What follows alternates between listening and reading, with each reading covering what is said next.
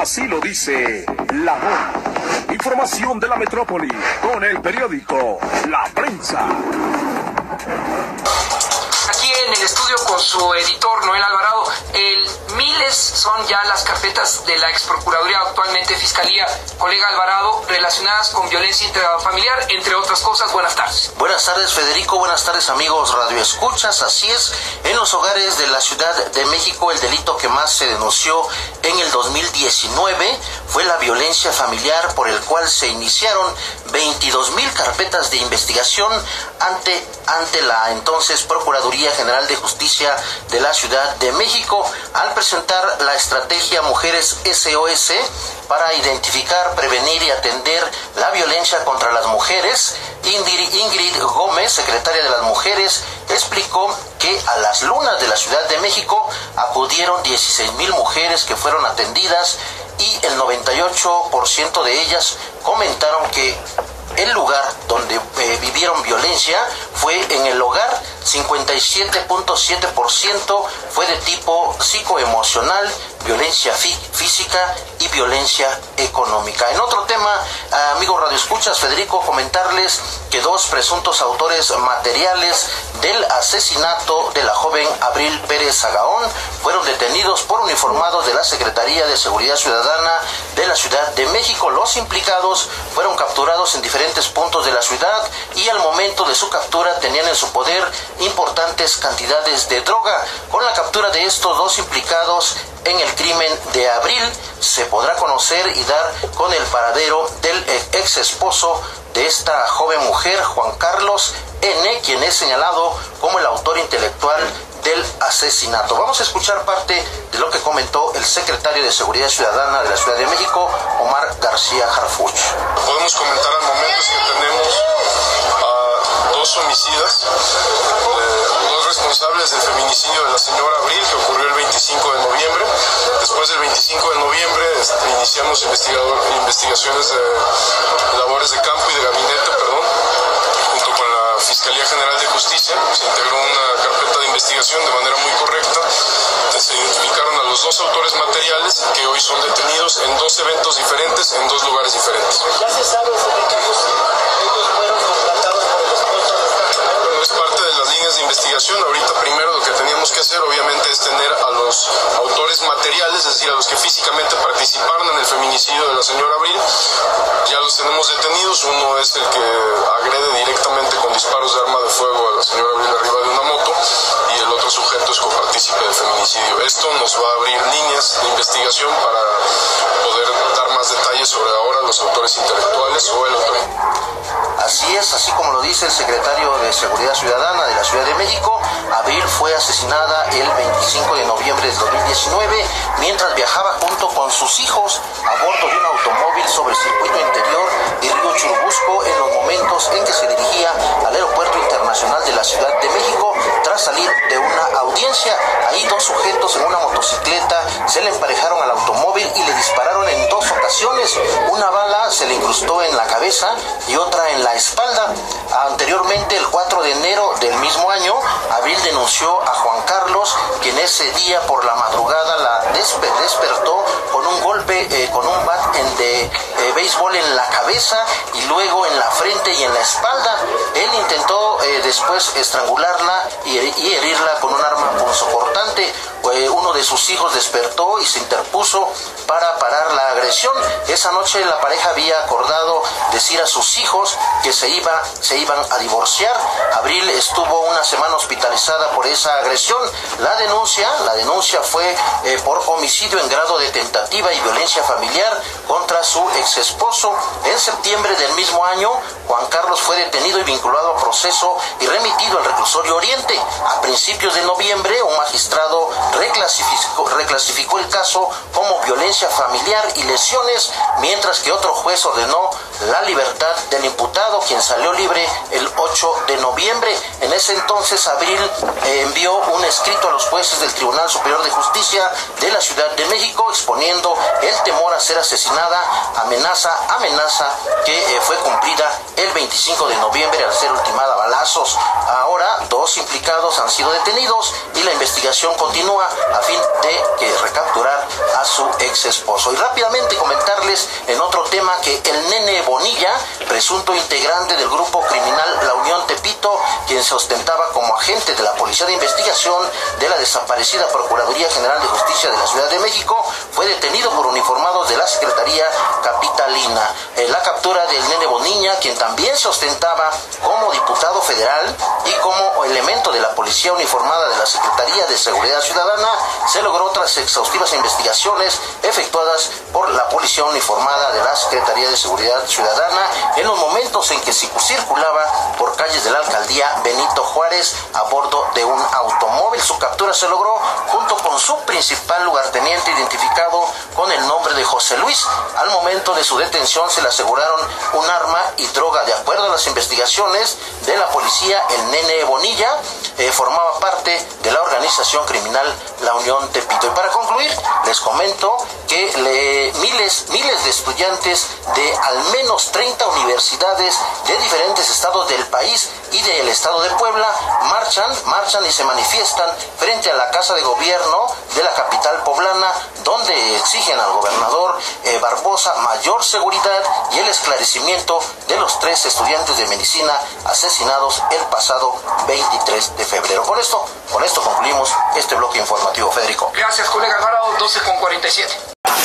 Sonido original. Así lo dice la voz. Información de la metrópoli con el periódico La Prensa. Con el colega Noel Alvarado, editor del periódico La Prensa. Buenas tardes, colega. Buenas tardes, Federico. Buenas tardes, amigos Escuchas.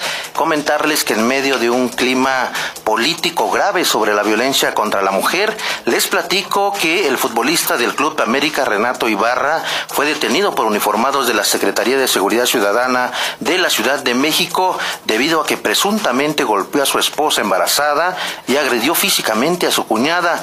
Ello debido a que la Fiscalía General de Justicia de la Ciudad de México investiga las lesiones que sufrieron las dos mujeres extranjeras como consecuencia de una discusión, por lo que se inició una carpeta de investigación por violencia familiar en su modalidad de violencia física. Lo anterior luego de que elementos de la Secretaría de Seguridad Ciudadana de la Ciudad de México pusieron a disposición de la del Ministerio Público a cinco personas, entre ellas al futbolista ecuatoriano del América, Renato Ibarra, luego de atender una denuncia por posibles lesiones en un domicilio ubicado en la colonia Parques del Pedregal, esto allá en la alcaldía de Tlalpan. En un lugar, en el lugar, dos mujeres, una de ellas embarazada, eh, refirieron que fueron agredidas física y verbalmente por el futbolista, por lo que eh, permitieron el acceso a los informados y se procedió a detener a Renato Ibarra. Una vez que se solicitaron los servicios de emergencia, paramédicos trasladaron a un hospital a la joven de 24 años de edad para su atención, valoración médica y descartar cualquier complicación en su salud, mientras que una segunda afectada de 31 años de edad fue diagnosticada como policontundida y fue atendida en el lugar sin, sin ameritar su traslado. Los involucrados, tres hombres y dos mujeres, quedaron a disposición de la gente del Ministerio Público adscrito a la Fiscalía en Tlalpan, donde aún declaran en torno a los hechos y en las próximas horas se determinará su situación jurídica. Asimismo, se ha notificado a la representación, representación ecuatoriana a efecto de que se les brinde asistencia consular a los detenidos. Recordar que el nuevo sistema de justicia penal acusatorio le permite al imputado eh, llegar a un acuerdo reparatorio, por lo que de ser así, en las próximas horas el futbolista del Club América podría obtener su libertad. Y en otro tema, comentarles que el papá del líder del cártel de Santa Rosa de Lima en Guanajuato, José Antonio Yepes Ortiz, eh, alias El Marro, fue detenido por las fuerzas federales. Él, al respecto, secretario de Seguridad y Protección Ciudadana, Alfonso Durazo Montaño, explicó que se tiene una investigación en su curso en contra del papá del marro. Sin embargo, aclaró que se le detuvo porque eh, conducía un vehículo con reporte de robo. Destacó que se trata de una detención relevante y que las fuerzas de eh, seguridad federales, en coordinación con las instancias locales, estarán pendientes de cualquier acontecimiento. José Antonio Yepes Ortiz, el marro, es considerado como líder del cártel de Santa Rosa de Lima en el municipio de Villagrán desde el 2017 y es buscado por las autoridades mexicanas desde el 2008, cuando fue detenido por el delito de robo y delincuencia organizada, pero fue liberado luego de pagar una fianza. Desde la llegada del presidente Andrés Manuel López Obrador, todo el gabinete de seguridad del gobierno federal y de Guanajuato mantienen acciones operativas para tratar de localizar y detener al líder del cártel de Santa Rosa de Lima, José Antonio Yepes Ortiz, mejor conocido como El Marro, y hasta hoy sigue prófugo de la justicia. En otro tema, les comento que elementos de la Policía de Investigación de la Fiscalía del Estado de México detuvieron a Juan Carlos N., quien fuera subdirector de la Policía Municipal de La Paz en el Estado de México, debido a que presuntamente se le relaciona con el caso de un homicidio de una, en una balacera en una, una colonia de Antorcha Campesina, en el predio conocido como El Potrero, que durante un enfrentamiento con los pobladores, una joven de nombre Karina perdió la vida en esa localidad. Este ex policía se encuentra ya a disposición de un juez en el penal de Nesa Bordo, con, relacionado con la causa penal 163 diagonal 2019. Y para concluir, les comento que la Fiscalía General de Justicia de la Ciudad de México solicitó ya orden de aprehensión contra Jacqueline N debido a que presuntamente luego de dar a luz a su bebé la arrojó en la división de dos bardas en la colonia Santiago Norte, esto allá en la alcaldía de Iztacalco, aquí en la Ciudad de México. Agentes de la Policía de Investigación solo esperan que el juez de control otorgue el mandamiento judicial para notificarle su detención y una vez que sea dada de alta será llevada al penal al penal de Santa Marta aquí en la Ciudad de México. con esto, con eso concluimos este bloque informativo. Gracias, colega. Gracias. Noel Alvarado, 12 con 40 minutos. Sonido original.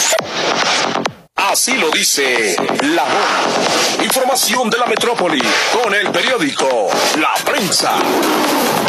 El colega Noel Alvarado, editor del periódico La Prensa. Buenas tardes, colega. Buenas tardes, Federico. Buenas tardes, amigos Escuchas.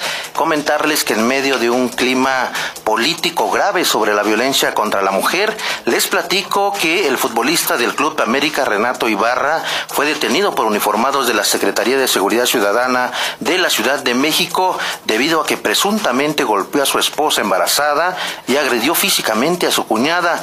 Ello debido a que la Fiscalía General de Justicia de la Ciudad de México investiga las lesiones que sufrieron las dos mujeres extranjeras como consecuencia de una discusión, por lo que se inició una carpeta de investigación por violencia familiar en su modalidad de violencia física. Lo anterior luego de que elementos de la Secretaría de Seguridad Ciudadana de la Ciudad de México pusieron a disposición de la gente del Ministerio Público a cinco personas, entre ellas al futbolista ecuatoriano del América, Renato Ibarra, luego de atender una denuncia por posibles lesiones en un domicilio ubicado en la colonia Parques del Pedregal, esto allá en la alcaldía de Tlalpan.